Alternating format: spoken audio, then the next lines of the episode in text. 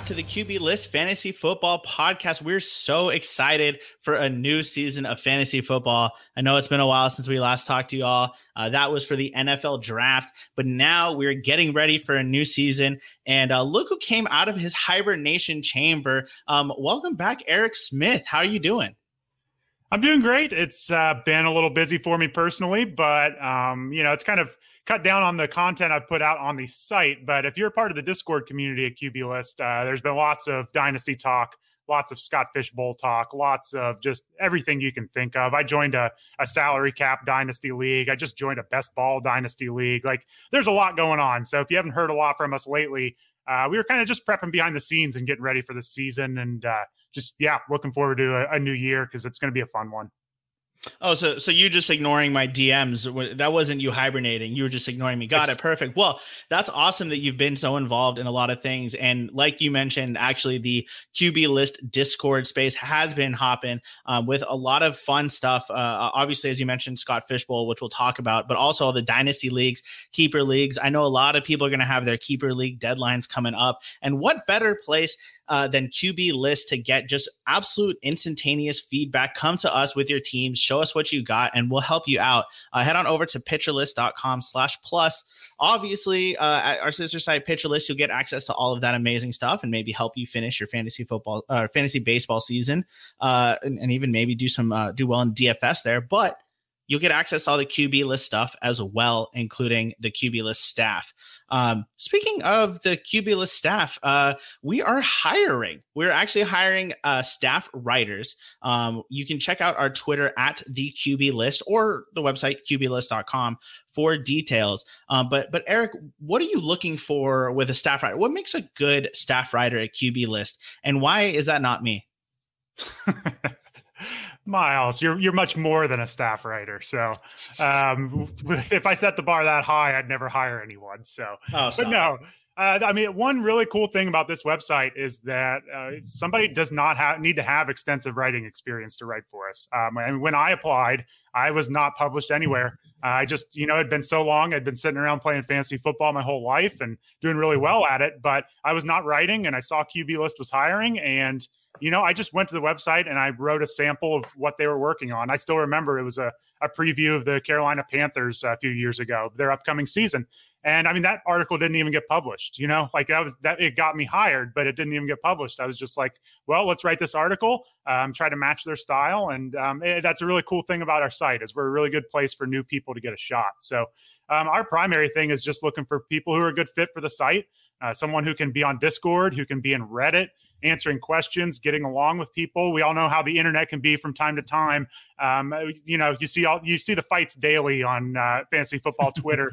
that, that's not what our staff is about. We want people who can interact with all kinds of different people um, be polite, talk about fantasy football the right way. That's a huge thing here with QB list and fantasy football. So, or and pitcher list, excuse me. So uh, that that's primary. Obviously, you have to know fantasy football. You have to be a good writer. There's a lot of stuff like that. But if you're someone who's always wanted to get involved, this is a great time to just jump in, pick something, write it, send it in to me and um, I'm I'm happy to interview people and give them a shot because we just really want good people. So that's that's primary, and uh, I think there are a lot of people out there that undersell how good they are at fantasy football. Um, so just give it a shot, give us a sample, uh, send it in info at qblist.com or just message me on Twitter, whatever. We'll figure it out. But um, I just, I'm really excited. I've, we've already got a lot of applications in, and I'm looking forward to talking with everyone. Yeah, and I just want to say, as someone who's been part of you know the pitcher list and QB list team now for uh, the last four years, it's really the biggest thing is it's a good community of good people, and one thing that everyone shares is a love for the game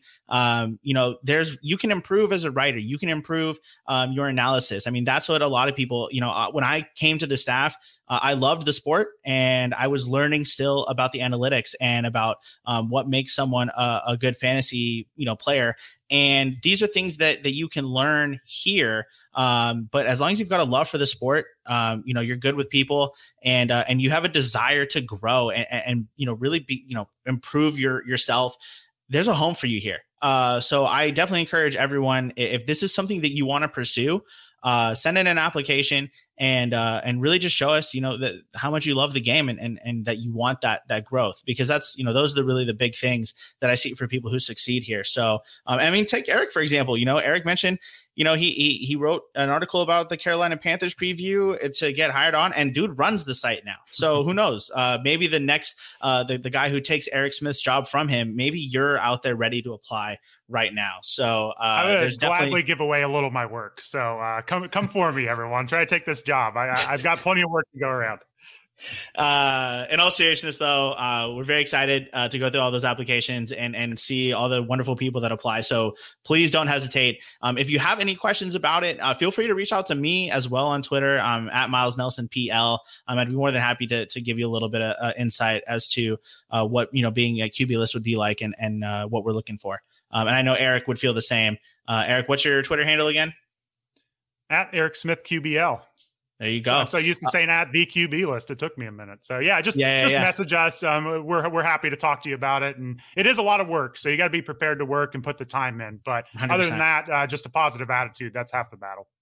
Yep. So uh, all, all these new staffers that we're bringing on, I mean, I, I guess maybe there's something cool coming. Uh, maybe the the website is uh, you know launching again for the new season. Uh, when is List 2021 launching?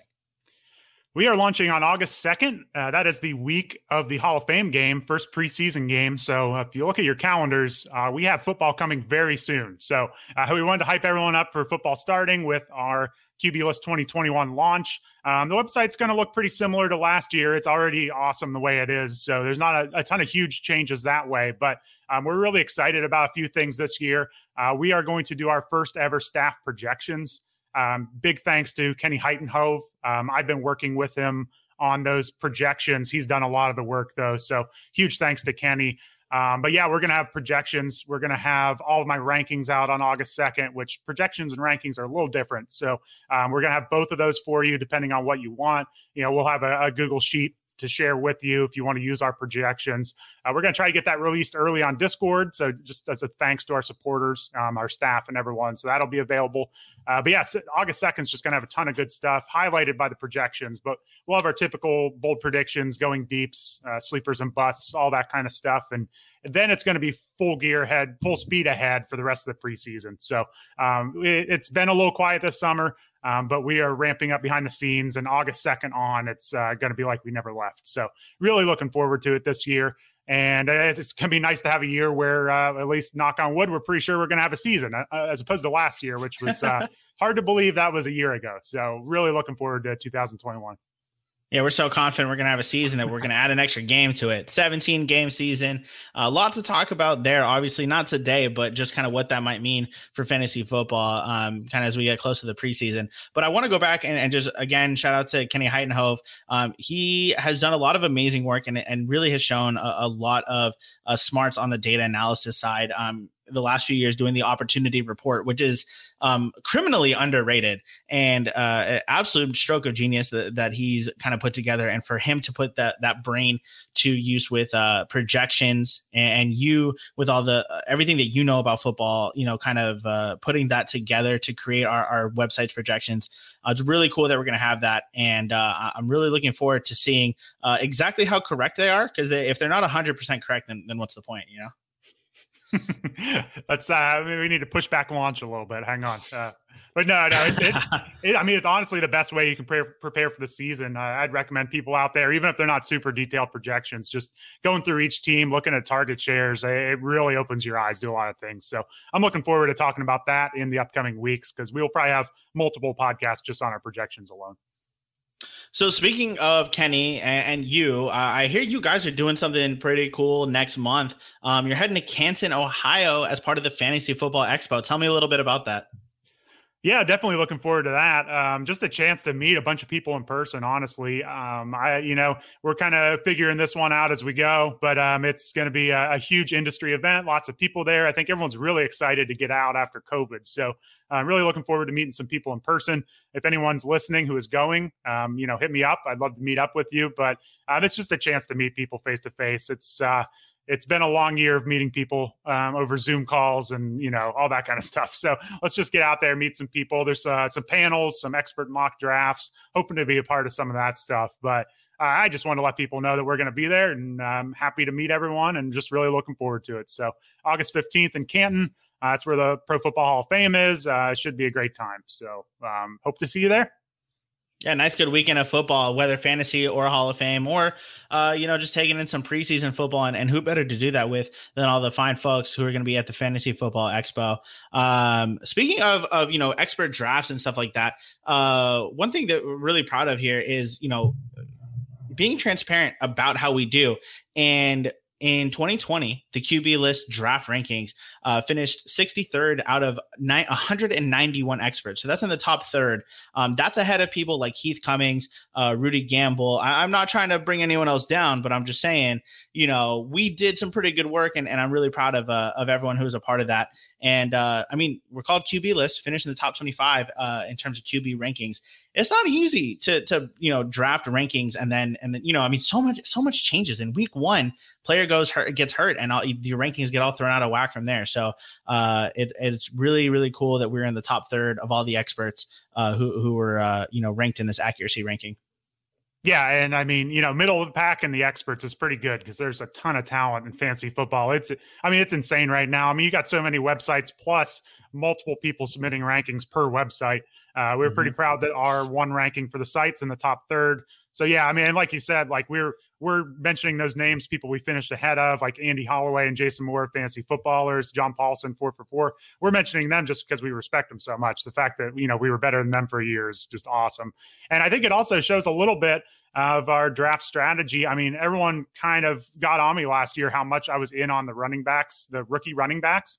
And uh, I know there's a lot of hand wringing about the seasons that they had. They were not great seasons, um, but we still finished that high in the rankings, and that's because you're going for upside in these drafts. And you know, if you miss on a couple rookies in the mid rounds and they don't have that blow up season, it's not going to kill you. You want that player that really blows up. So I think it kind of ties all that back together where it's like it's worth taking those shots later in the draft, even if they don't work out. There's a lot of picks in that area that won't work out. So uh, that's just one thing I want to do this year is go for upside once again. That's how you win leagues is going for the upside plays, especially in fantasy football. So um, yeah, just really excited. 63rd overall, we'll take it and hoping to get uh, at least into the top 50 this year, if not higher.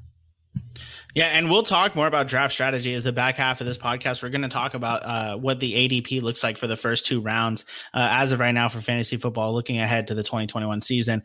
Um, lastly, um, talk to me a little bit about the Scott Fish Bowl. I know uh, we've been seeing it all over Twitter lately. Uh, I mean, it's huge. There's so many people participating in it.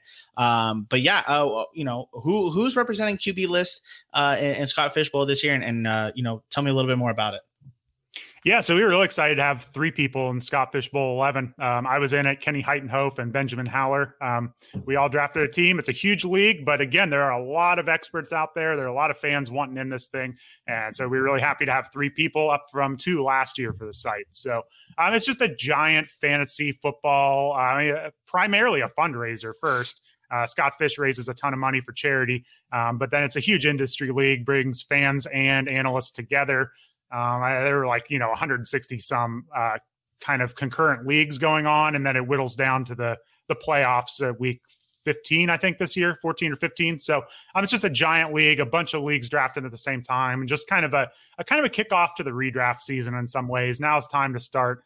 Uh, you know, kind of getting ready for things beyond dynasty and rookie drafts. So it was a lot of fun uh, crazy scoring settings really makes you think with every pick. And it, the league I was in was just a blast. Um, we named them all after, uh, you know, musicians this year. I was in the a tribe called Quest division, and it was just an incredible draft group. I mean, I, I, didn't see more than two or three reaches the whole draft. So just a great time overall. I would recommend everyone try to get in next year. It's it's one of my favorite days of the year when that slow draft kicks off.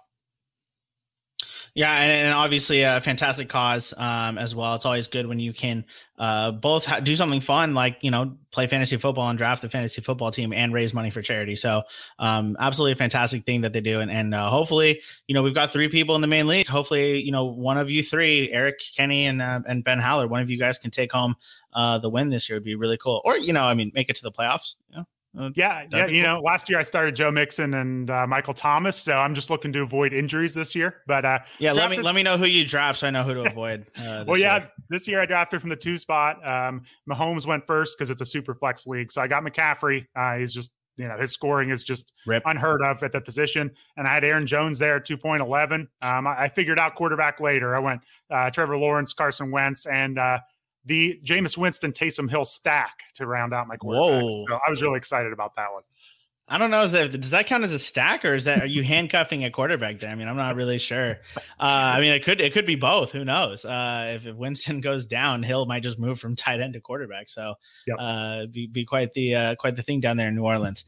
Um, awesome. Let's talk a little bit about the 2021 fantasy football season uh, because we've got some ADP data. Uh, basically, we've been looking at uh, NFFC since June 1st, so about a month and a half now. For the most part, there hasn't been a ton of movement in the NFL since that time, so nothing that'll really shake up the draft boards. Um, there have been 138 drafts, uh, and you know, I mean, it's a good mix of you know leagues, right? We've got uh, it's not always best ball, so we got people who are going to be playing for in-season stuff. Some of them are best ball, so it's draft and hold. Um, but it's a good mix. We're going, uh, you know, with PPR settings, one quarterback. And the really cool thing about why I I always like looking at ADP from uh, NFFC or NFBC for baseball because these leagues generally, for the most part, have money on the line. Uh, and so therefore you're not getting people one of the biggest things that sucks about mock drafts this time of year is you jump in a mock draft and if there's no nothing on the line you might have you know one to five people dip like halfway through the draft and then it's just like completely useless. Uh, you got money on the line. These people are sticking around and making good picks. Well their idea of good picks all the way through. So uh, with all of that said, um, what are there any overall trends that you've noticed in the first two rounds of uh, of drafts so far that have stood out to you? Yeah, I mean it's it depends on the league type somewhat, but it's hard to look past uh, this ADP with the running back position right now. Um, mm-hmm. 10 of the first 12 uh, picks in the first round are running backs as of right now. 15 of 20 in the first two rounds total are running backs. So um, in these formats, people are hammering running backs.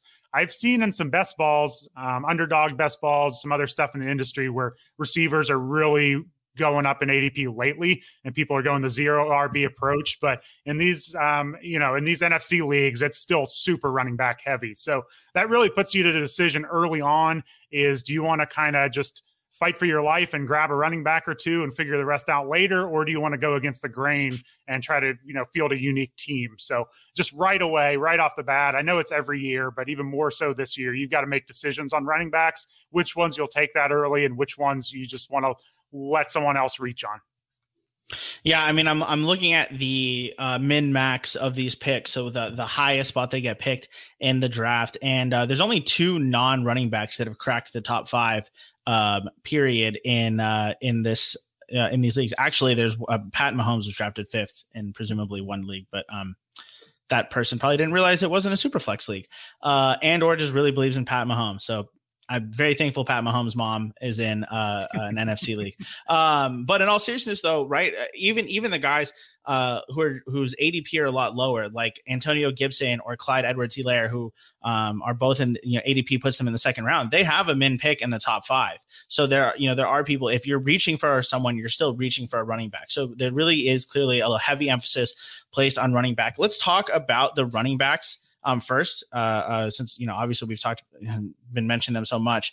And as you said, I mean it's not just ten of the first twelve, but eleven of the first thirteen running backs uh, are running backs in drafts. So the uh, first four are kind of bunched together. Uh, eh, all four of them have been picked as high as number two. Actually, all five of the first five have been picked as high as number two, and that is Christian McCaffrey, uh, who's typically the first pick, Dalvin Cook, Alvin Kamara, Derrick Henry, and then Jonathan Taylor.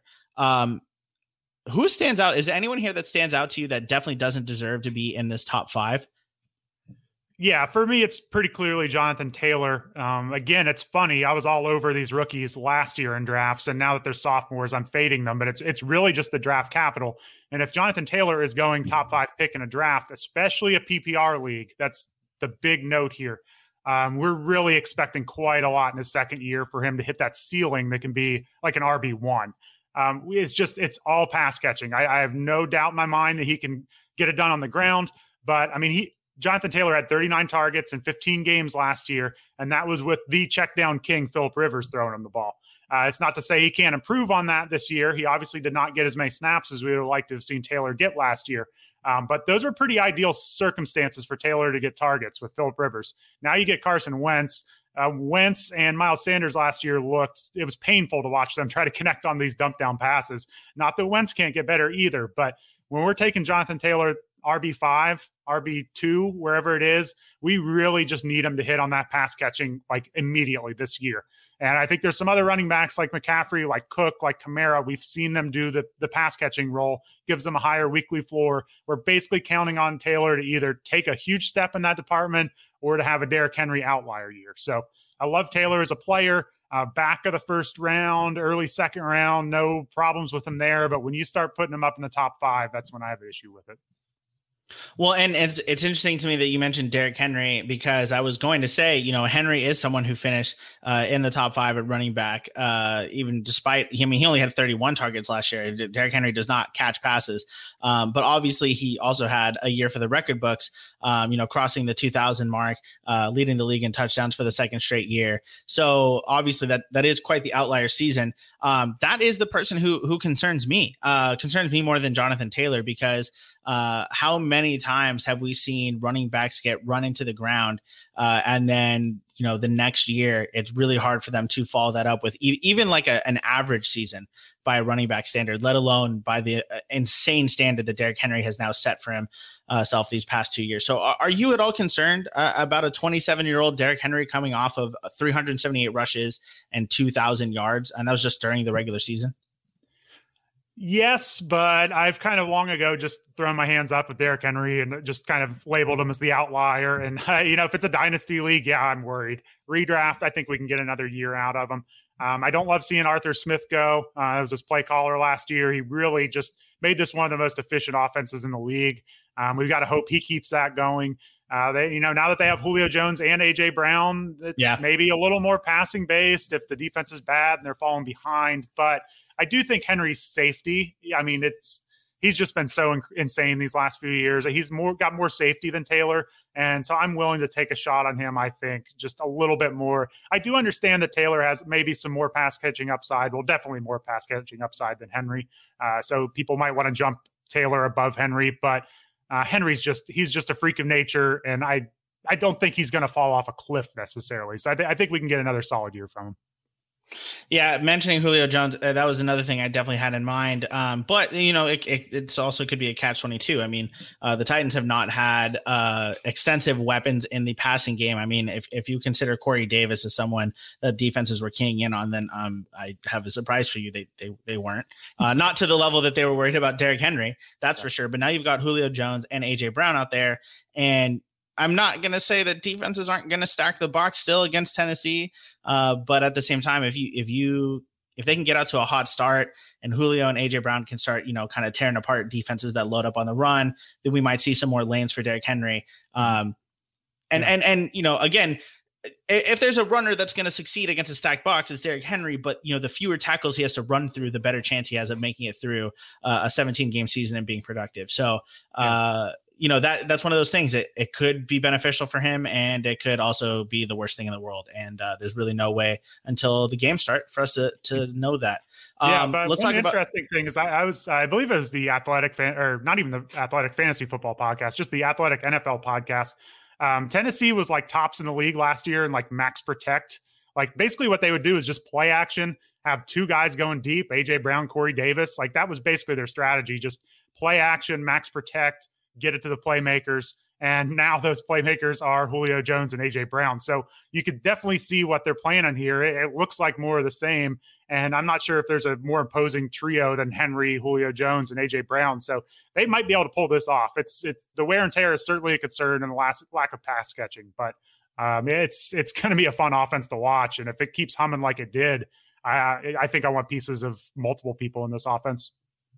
Yeah, absolutely. Well, I mean, good luck getting uh, yeah. multiple people in this offense. Uh, it's doable, but I mean, it's not going to be the easiest thing in the world. Um, all right, let's talk about the running backs in the back half of the first round. Uh, we got five more to talk about. That's uh, Ezekiel Elliott at six, Saquon Barkley at seven, uh, Austin Ekeler at nine, and Cam Akers uh, sorry, Cam Akers and Nick Chubb at 11 and 12, um, with Travis Kelce and Tyreek Hill uh fitting in like kind of the the uh the holes there that we skipped over. We'll talk about them in a minute. But uh Zeke, Barkley, Ekeler, Akers, and Chubb. Um, do you think all these guys are are worthy first round picks?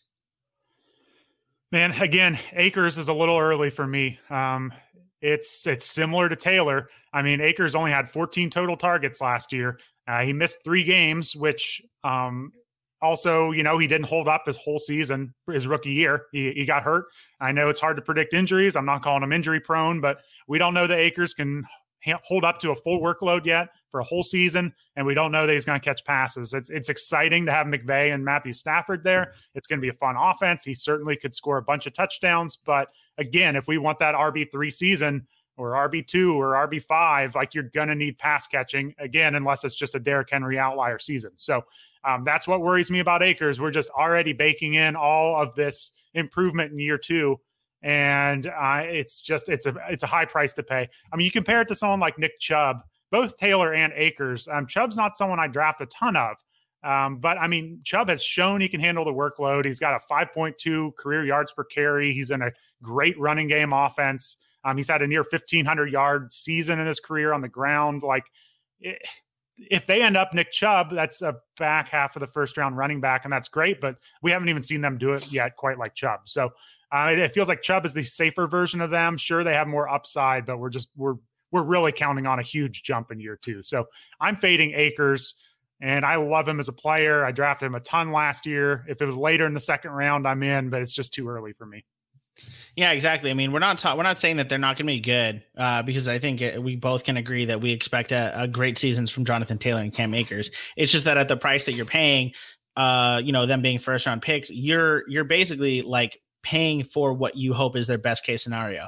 And uh, you don't want that because you know winning a draft is all about getting that surplus value, and you get that surplus value by by getting more production than the cost of the draft slot that you, that you pick them in. Um, you know, in snake drafts, it's not always that simple because there's there can be huge drop offs in tiers, and uh, there may not be anyone that can you know get that surplus value necessarily. But here, you know, with Akers, there's there's running back behind him, like like you mentioned, Nick Chubb, um, Aaron Jones, guys like this that uh, you know are going later on in the draft that have the similar upside, and I mean even have a better floor because uh, we've seen them do it uh, than Cam Akers does. Um, let, real quick, Zeke and Barkley being at six and seven. I mean, Barkley coming off a major injury, uh, Zeke having the season that he just had. Do you have any major concerns about uh, spending your first round uh, pick on on Elliott or Barkley? Yeah, they, they scare me a lot. So when I when I don't pick them as my fade, it's not necessarily because of supreme confidence. Uh, Barkley's injury is a worry, but we just, I mean, if you're going for upside, I mean, Barkley had 121 target season in 2018. You know, uh, he's had 17 in 2019 when he was injured with a high ankle sprain. So just he's got that upside that nobody other than you know Kamara, Cook, McCaffrey has with that pass catching ability. Uh, even same with Zeke. I mean, I know he's he's getting up there in age for a running back. Uh, he's less explosive, uh, but he has averaged 79 targets a season over the last three years. So, I mean, I don't think Pollard's just going to steal the job from him. It's going to be a really good offense. Yes, you're hoping that you got one more good year out of Zeke here, but just the volume is hard to beat. So, it's it's a tough call at the back end of the first round, but I, I do think that they have better league winning upside that we've seen before. And I know that's a tricky spot with running back. Um, it's a it's a young player's game, and you got to be ready to move on. But I'd take shots on Barkley and, and Zeke again as a as a Cowboys fan, I hope there's like four more good years out of Zeke because I, I, think that's how many more years we have him on that insane extension on. So um yeah, maybe maybe if we can keep saying one more good year for like the next four years, then then that'll be good. Yeah. Um and then I, I noticed, you know, in, in, the notes here, you've got Austin Ekeler of all people listed as your target uh in of like the running backs in the first round, and that's Ekeler's someone that concerns me. Just you know, you look at him, right? You look at all these running backs, you put them in a lineup, and there's one dude that stands out, um, and that's Christian McCaffrey, but also Austin Ekeler because he's small and I, I mean, he doesn't look like he should be able to be a, a lead running back for a full season. Um, and in fact, he wasn't able to do that this past season. Uh, he was fantastic when he was healthy, but he did miss a lot of time. And so I have to wonder about Ekeler's, um, you know, durability being the size that he is, being a, a full time running back uh, for another season. I, you know, I, I, see you have a mention as a target. Go ahead and, and sell me on Ekeler here in the first round.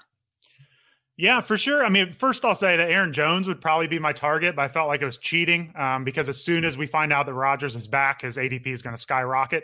So that's kind of the caveat there. But um, as far as Ekeler, I just think if you're at the back half of the or back end of the first round, early second, and you're looking for a running back, yes, I know that um, maybe we can't count on 17 games out of him, but he's really good when he's out there. And I, I think I would trade a few injured games for better production when he's out there and just fill in the gaps when I can. I mean, he had 65 targets last year in 10 games. Um, he's got Herbert as his quarterback for the foreseeable future. That should be a really good offense. And he's just, you know, there's nobody behind him, backup running back wise. It's going to take yeah. any work. Um, he's the, you know, he's the show in town. He's pass catching, so it's huge in PPR. Uh, it's just, I mean, he had 108 target season in 2019. It's just, it's just all pass catching here.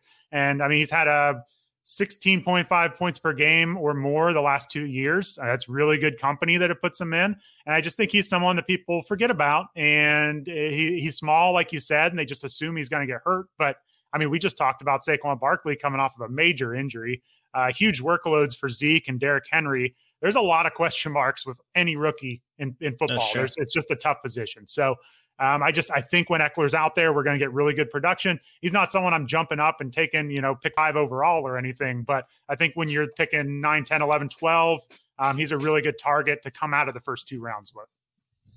Yeah, I uh, I feel like Ekeler is the kind of guy that I would ha- use a lot in DFS, and I don't know how many times I'd draft him in season long. Just again, you may you may feel comfortable trading a few injured games for someone who will bring stellar production in their healthy games, and I will be concerned that their injured games will be like weeks thirteen through fifteen when I need them the most. So, um, but it's all about risk management, right? Uh, understanding what risk you're willing to manage and and, and how you're willing to take that. Um, speaking of risk management, let's talk about the rookie because uh, uh, I think this is like the lowest rookie that we've uh like sorry lowest like top rookie running back uh, that we've seen in quite some time. Uh, Najee Harris is the 13th player off the board, um, 11th running back off the board, and uh, I feel like it, I, I don't know the last time that we had someone uh, that we did not have a rookie running back who made it into the first round. And and by the way, I do fully expect that Najee Harris will creep into the back of the first round by the time the season starts because of the hype of it all. But as of right now, he's just outside the first round. Yeah, and I don't know. It, maybe the fancy community is just getting so smart. I, it's got to just be the Steelers' offensive line because I don't see any other reason to not hype him up there. I mean, the Steelers' offensive line looks really bad, and I feel like in years past, uh, a lot of people would have glossed over that. So maybe we're just getting smarter as a community. Um, we're being a little more hesitant, but I mean, he he's a, he's got the first round, you know, ADP from the NFL draft that we like. Uh, the team's all but said like they want him to be the bell cow. They probably have said it actually. So uh, he's going to be their bell cow. They've lined him out, lined him out wide, and you know practices so far. They want to get him the ball in the air. Um, I think Roethlisberger, you know, he's getting towards the end of his career, but there's still some worse quarterbacks out there. I think for your fantasy player to be attached to than Roethlisberger. He can run the offense.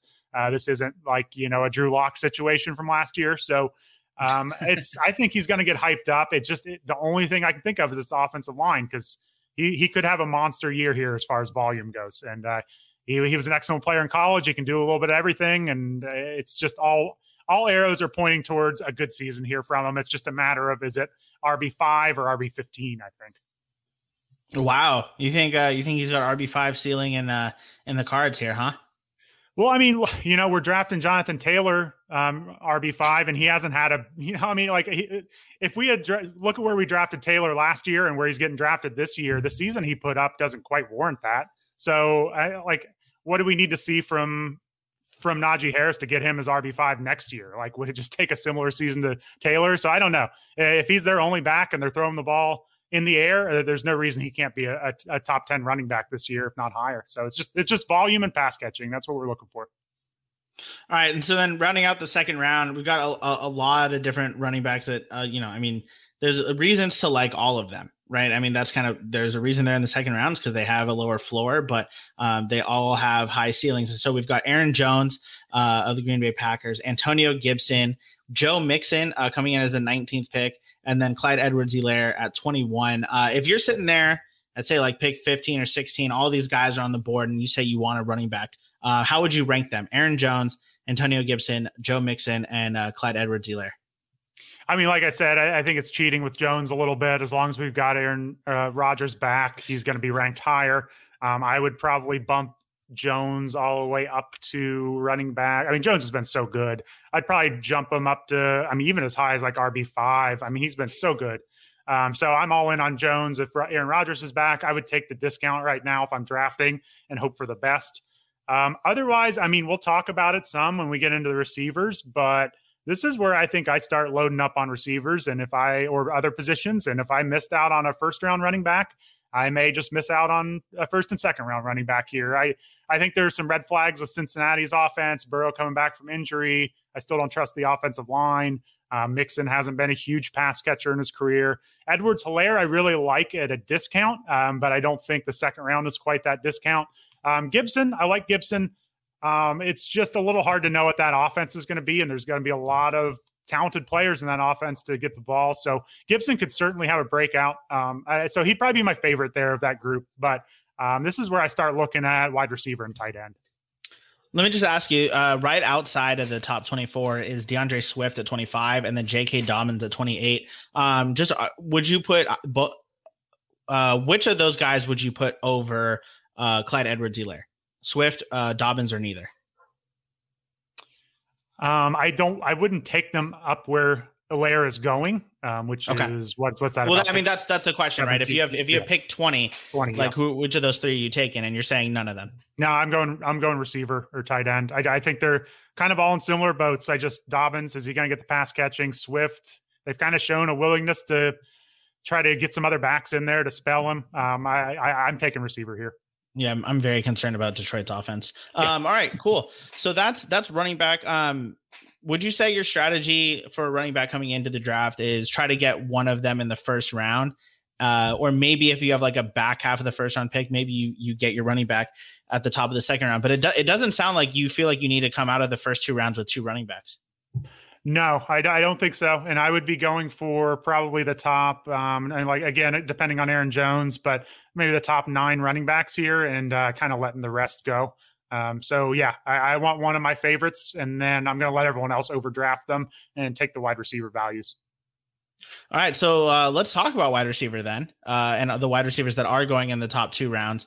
Um, and first of all, we got Tyreek Hill. Uh, he is currently ADP at tenth overall. Um, he's been picked as high as fifth, uh, so there are people that are picking him above, you know, some of these elite running backs.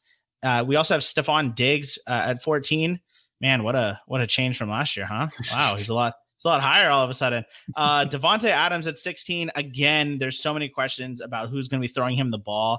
Um, let me ask you. So obviously, if we're drafting right now, we don't know. But if if we were to say Jordan Love's the one throwing him the ball, where would you want Davante Adams? Like how? Where would you draft him?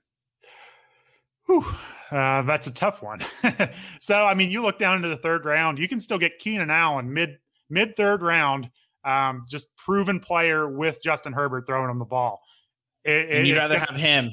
Yeah, I'd rather have him. I know the volume's going to be there. I know what kind of offense that's going to be. Uh, so we're already into the third round. Terry McLaurin with uh, Fitzmagic chucking him the ball downfield. That's pretty exciting. Allen Robinson, maybe some better quarterback play.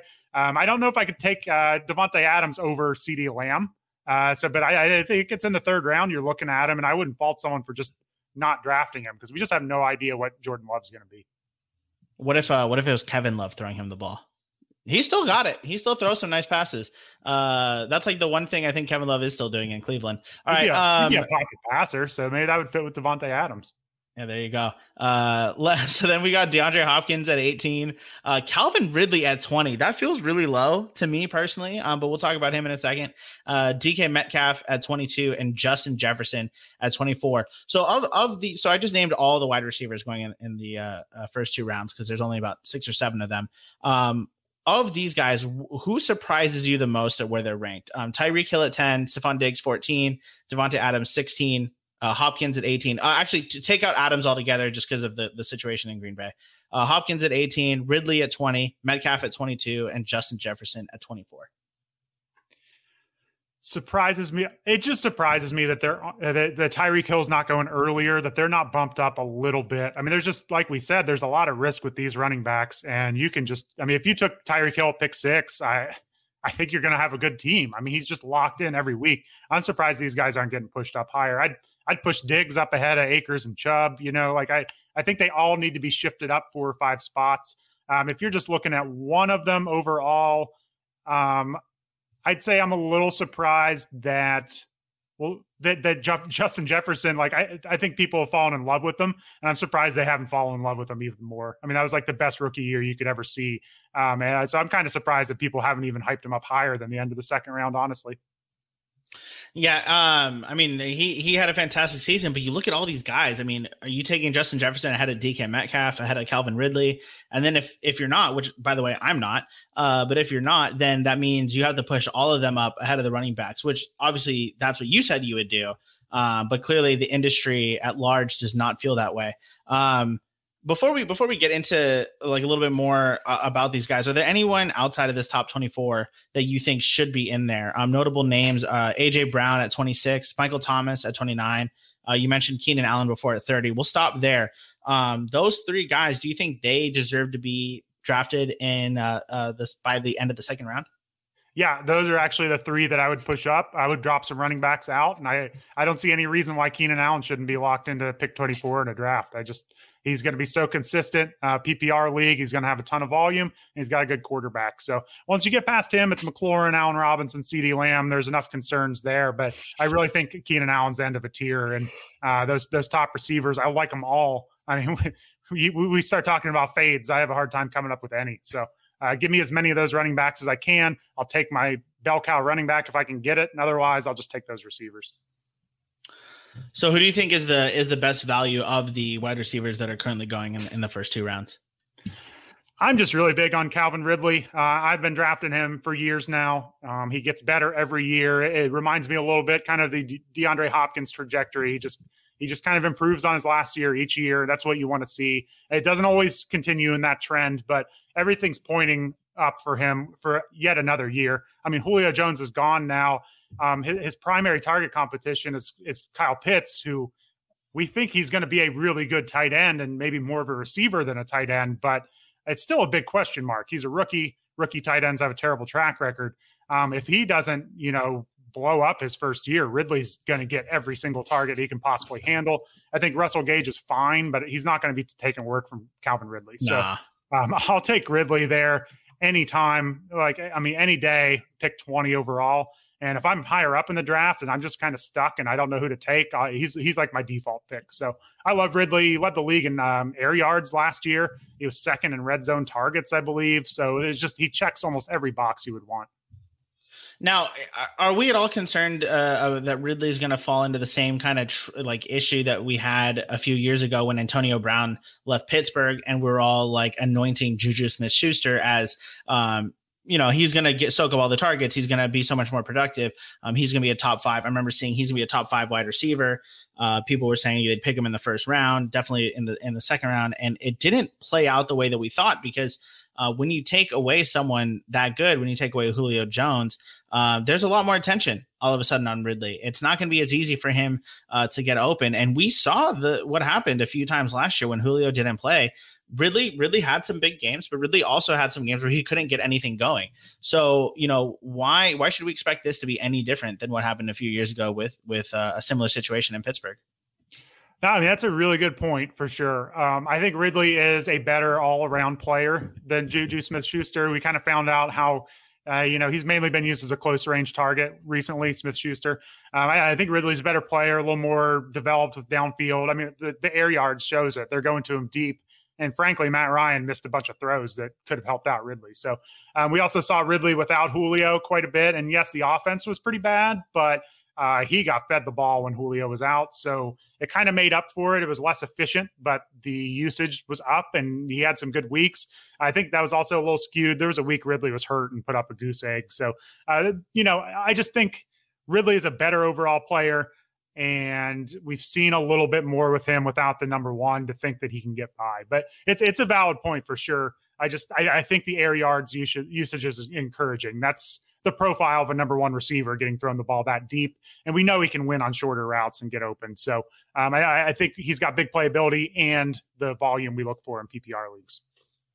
Yeah, by the way, I just uh, for the record, I completely agree that that this is entirely different from what happened with Juju. Just it, that question came up quite a bit, and it, it's kind of weird because uh, we we learned from our mistake with Juju that that just because uh, uh, the first receiver leaves doesn't mean someone's initially going to step up into that mm-hmm. spot because Juju wasn't an outside receiver even even back then.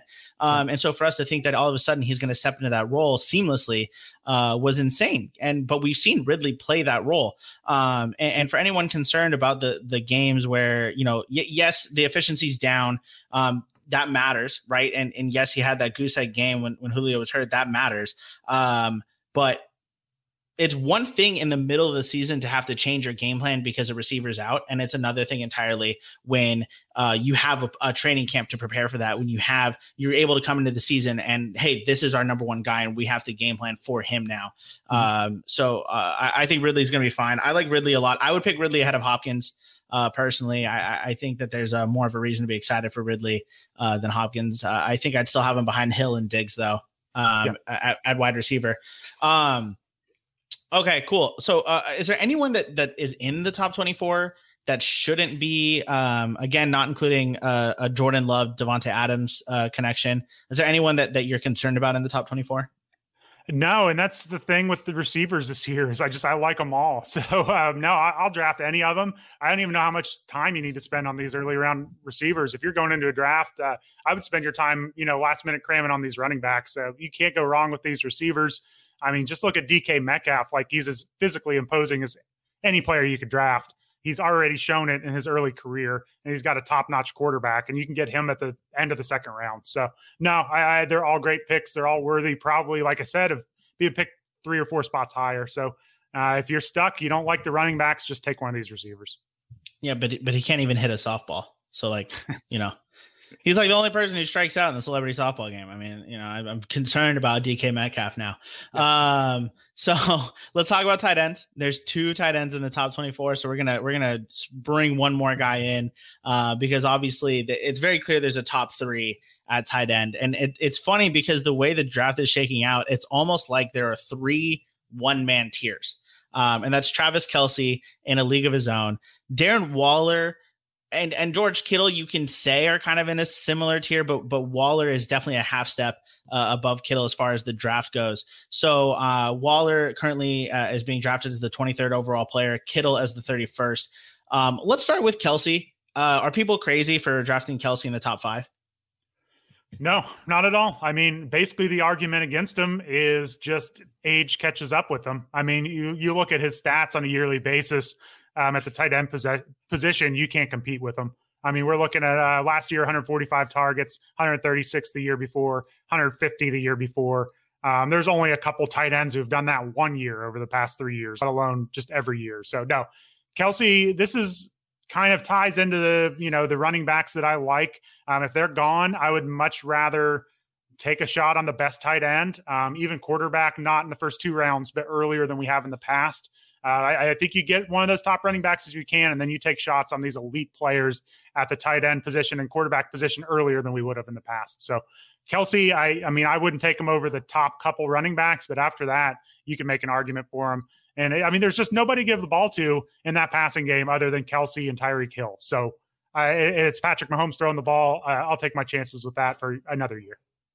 Glad to hear you say that because uh, I don't remember if I said it on a podcast or if it was just in the Discord. But after I publicly ridiculed uh, people earlier this year for drafting Kelce in the top five, I've since then realized that I, I personally have him ranked fourth after McCaffrey, Cook, and Kamara. Uh, for me, next is is Kelce. Um, uh, I would probably rank Hill higher if they were at the same position, but they're not. Kelce's a tight end, and, and he's pretty much a cheat code there. Um, Darren Waller at 23 and George Kittle at 31. Uh, how do you feel about those two? Do you think those are that's a good price point for those guys? It's been interesting. Like I didn't, I didn't see the Darren Waller hype coming. Um, I mean, obviously, we all knew how great he was, but it's just I noticed that during Scott Fish Bowl, there was just a surge where uh, people were drafting him. I don't know if it was to make a point or not, but he was getting drafted earlier and earlier. Uh, he was surpassing Kittle. uh, I, I, just I'm surprised that Waller is getting drafted that high because he went from kind of un, perennial under undervalued tight end to you know being clearly the second. So um, I don't have a problem with it. Again, uh, these tight ends just separate themselves because there are not many tight ends that get much volume. You're usually just banking on touchdowns.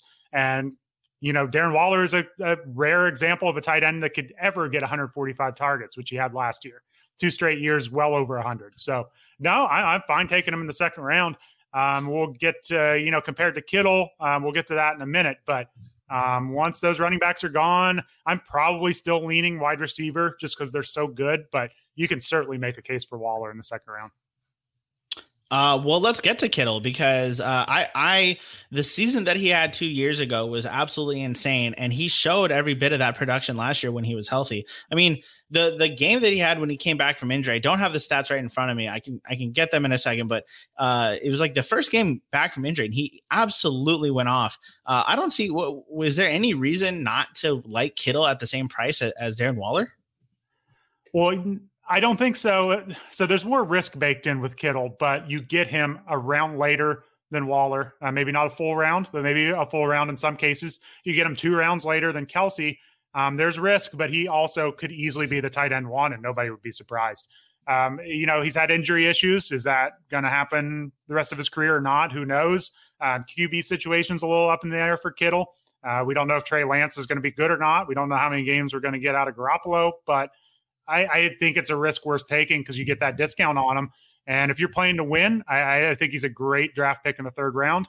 Um, he's shown some pretty crazy efficiency in his career. I mean, his yards per you know reception numbers are just excellent. And I, if Lance is better than Garoppolo, uh, there's no reason he can't keep those up. I mean, I I, find it hard to believe they're going to roll with Garoppolo after they gave up all this draft capital to get Lance. So I'm really excited to see what he can do in this Shanahan offense. And I think Kittle is worth that risk.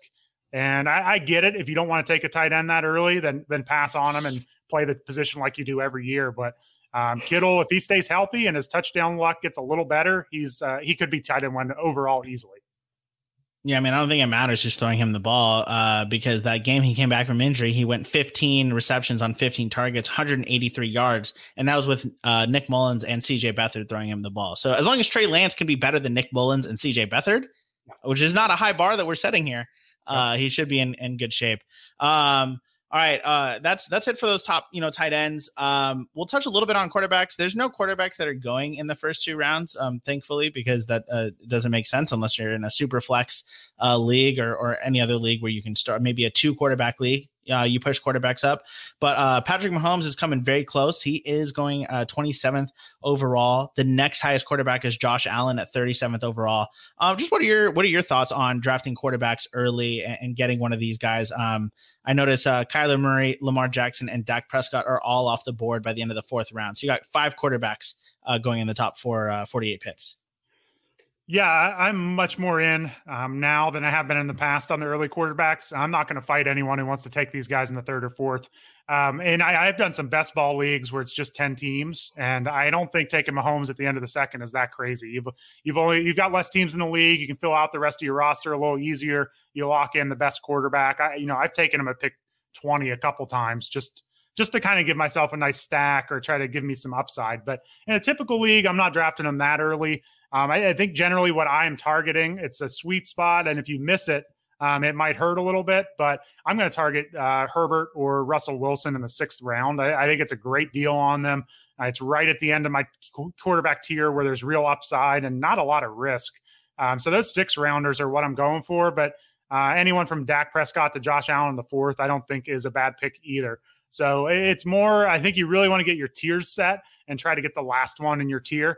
Um, that's how I would play quarterback this year. And it's probably going to be earlier than you would have taken them in the past. But these guys have rushing ability, and it's just there's much more upside this year. I mean, you look at a couple of my fades would be Brady, Tom Brady, and Matt Stafford in the seventh round. It's not because I don't think they're good players, but the rushing ability, it's just not there. And I don't think you've got a QB1 outcome in them. So um, I'm going to get that first tier and fade the rest until late round. So if, if you don't get Russell Wilson or Justin Herbert, then I'm going to wait for a while. But otherwise, uh, I'll take the gamble. Um, hope one of those guys really blows up and gives me a QB one season. I love that after you said Brady, you're like, oh god, I have to clarify who Brady is because uh, there's, uh, there's God, there's got to be so many uh, quarterback Brady's out there. Yeah, uh, uh, one of my finer moments. Pre- Appreciate it. Uh, no, no, it's good, man. You know, we always have to make sure the listeners understand who we're talking about. It's, it's very important. Um, so, with all that said, how would you say you're you're coming into a draft? Like, what's your approach? Right, a lot of people when they start their draft, they don't know what pick they have. Right, not every draft is like a slow draft where you see it and you're like, oh, cool, I have pick ten, and so I have three days to prepare uh, with the speed that some of these slow drafts go. Right, a lot of these people they do live drafts. Um, you find out 10 minutes before the draft starts okay cool i've got pick four um, and that's not a lot of time to prepare. So you have to do your preparation before you find out uh, which pick you have. What what would you say your general strategy is for the early rounds coming into the season?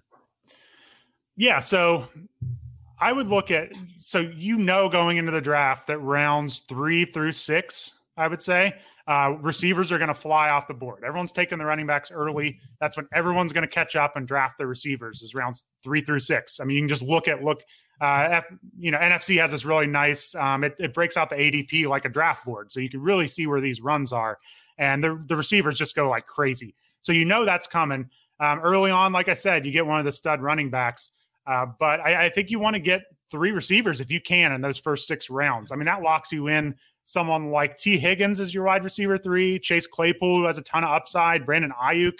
If you can get three of them through the first six, I think you're in really good shape after that, you kind of hit a little bit of a wall. Then you got the Jerry Jeudy, Robbie Anderson. They're not quite as locked in as, as some of those previous receivers. So I want to get three of these receivers in the first six or so rounds. Um, that means maybe just taking one running back that leaves you with wiggle room to take a tight end, to take a quarterback. It still leaves you that room. But if you go and draft three running backs in the first six rounds, uh, it really starts limiting all the other positions for you. So it's it's very top heavy at running back for me. Take one of the studs if they're there, uh, and after that, just take your best combination of wide receiver and tight end. Maybe start looking at quarterback rounds four through six. But um, that's how I'm approaching it. I, I, used to be someone that would have just loaded up on three running backs in the first six rounds, and uh, I haven't gone full zero RB, but I think we do need to adapt. I really know what you're chasing here at running back. Know if that ceiling is there, and if it's not, uh, go for these receivers because there's just there's so much talent. I mean, you got someone like Amari Cooper mid fourth who's just I mean, he's been rock solid. He's got a lot of upside. He plays with a great quarterback and a great offense. Like you can get him mid fourth round. There's just so much talent. I mean, Adam Thielen in the fifth round, he's it, his connection with Kirk Cousins, like that's a steal. Um, so just make sure you get three or four of these receivers. They're just too good to pass up, and you're going to regret it later. Yeah, of the uh, of the 48 picks between rounds three through six, uh, half of them are wide receivers, uh, and then another 12 of them are running back. So uh, obviously a far cry from the first two rounds, yep. where some uh, what like two thirds of the picks are running backs, uh, and then there's like a handful of wide receivers. So definitely it flips the script, basically mm-hmm. rounds three through six, which for me is why I want to make sure that I come out of the first two rounds uh, with one of those running backs. Um, if I have an early pick in the draft, then I, I almost certainly want to get a running back with my first pick. And honestly, I think for me, if I don't get one with the first pick, um, like if I go for Travis Kelce early in the first round, then I think what I would do is I would get my first running back in the third round and come back around for a guy like J.K. Dobbins mm-hmm. or D'Andre Swift, um, or hope maybe like uh, someone like lets Joe Mixon fall. Mm-hmm. Um, if I get a, a, end of the first round pick, then I'm I'm probably targeting uh, like an Ekeler or a Chubb uh, or even Antonio Gibson, right? Either at the end of the first round or beginning of the second. So mm-hmm. I, I personally, I'm leaving the first two rounds either with a running back or knowing I'm getting one at the beginning of the third, and then I want to pair that up with uh, either Travis Kelce or uh, someone like Calvin Ridley. Like, I'll just say this: my dream scenario, I think, coming into drafts this year is I get a top three pick and I can start my draft with like Alvin Kamara and Calvin Ridley that would be like the dream personally for me. What about you? Yeah, I mean that looks great. I mean, you even just look at like um, the the team two in this uh, ADP breakdown. You go Dalvin Cook, Darren Waller, AJ Brown, Lamar Jackson, and you're still getting like Diontae Johnson. And I wouldn't take Juju there, but um, there, there's some interesting builds you can get if you do take one of those tight ends and quarterbacks. And there's still some talent at receiver. So yeah, I, I'm in the same boat. I definitely want a running back early if I can because it's going to get tricky if you're at pick, say, 11. None of your running backs fell. I mean, yeah, it's tough when you go two receivers there, receiver, tight end. Um, but then, you know, it puts some guys in play that maybe you would pass on normally uh, later on, maybe like a Mike Davis in the sixth round or a Chase Edmonds, um, they, you know, Trey Sermon in the seventh. Like there's still some interesting names out there. You just make sure you got, if you're going to skip on those running backs in the first two rounds, uh, make sure you kind of have those targets uh, kind of set aside for those later rounds because it, it, does get, it, it gets a little scary once you get past the fifth round of running back. I will. I will say this: if if I'm team eleven in a draft and none of the running backs I want are on the board, then that means that there were ten running backs that went the ten picks before me, and I can start with like Travis Kelce and Tyreek Hill. Mm-hmm. So I, would I'd be okay with that. Like if if, the, if my team started with Kelsey and Stefon Diggs, or if I started with Tyreek Hill and Stefon Diggs, um, I'll live with that and then figure out running back after the fact. Um, uh, and people have corrected from last year. We had a lot of early receivers that busted on us, like Michael Thomas. He was just, uh, you know, everyone got a good deal on him at the end of the first round, and he completely fell flat.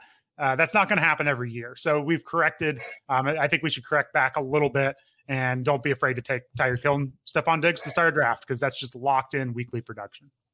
Yeah, it, it feels like uh, it feels like we've uh, after the the rise of like the the zero RB and and you know getting a little bit cute like that, it feels like we've really swung as far the other way as as we have in a long time yeah. uh, with all the running backs here in the first two rounds. And so it's really just the elite receivers though. People are afraid to spend that first round pick on a receiver early second. Um, you can see after after that everything breaks loose and they everyone starts drafting all these receivers they love. So it's just I think people think the elite upside isn't there or maybe not predictable or something, um, but it probably is, and we need to take advantage of people making that mistake. Just you know, kind of recency bias stuff. Awesome. All right. Well, uh, that's going to do it for today's podcast. Uh, we are going to do so much more as we get close to the season. Um, when as the rankings come out, we're going to do rankings podcast for every every position. Um, when the uh, uh projections come out, we're definitely going to do uh, podcasts about those projections and, and kind of digging into them. Uh, we'll talk you through your draft, not just early round strategy, but late round strategy, middle of the of the draft strategy uh, dynasty leagues. I mean, basically a- anything that you're preparing for uh, this upcoming preseason, we will have you covered. So keep your eyes peeled on the QB list fantasy football podcast feed. And of course, again, please, if you're interested at all in being part of the QB list team, if you love football, um, if you love uh, helping people, and uh, if you love fantasy football, uh, you know, send your information over to uh, info at qblist.com or check out our website QB List or our Twitter at the QB List uh, to send your information over. Uh, Erik, any final words uh, as we start getting ready for another season of football? No, just really excited. Um, and yeah, I mean, we're holding back a little bit for August. So if you want some of this information up front, uh, join our Discord community. Uh, that's all I would say. Uh, PL Plus is a, a great time. We got a lot of good people in there. Uh, maybe help you win your fantasy baseball league down the stretch. So uh, come join us. We would appreciate having you, and um, we'll I'll answer any any question you throw at me. So uh, get in there and uh, just good luck, everybody, getting ready for drafts this year. And get in before your keeper league uh, uh, deadlines are set because uh, we'll help you with those too. All right, everyone, thank you so much, and we'll see you next time.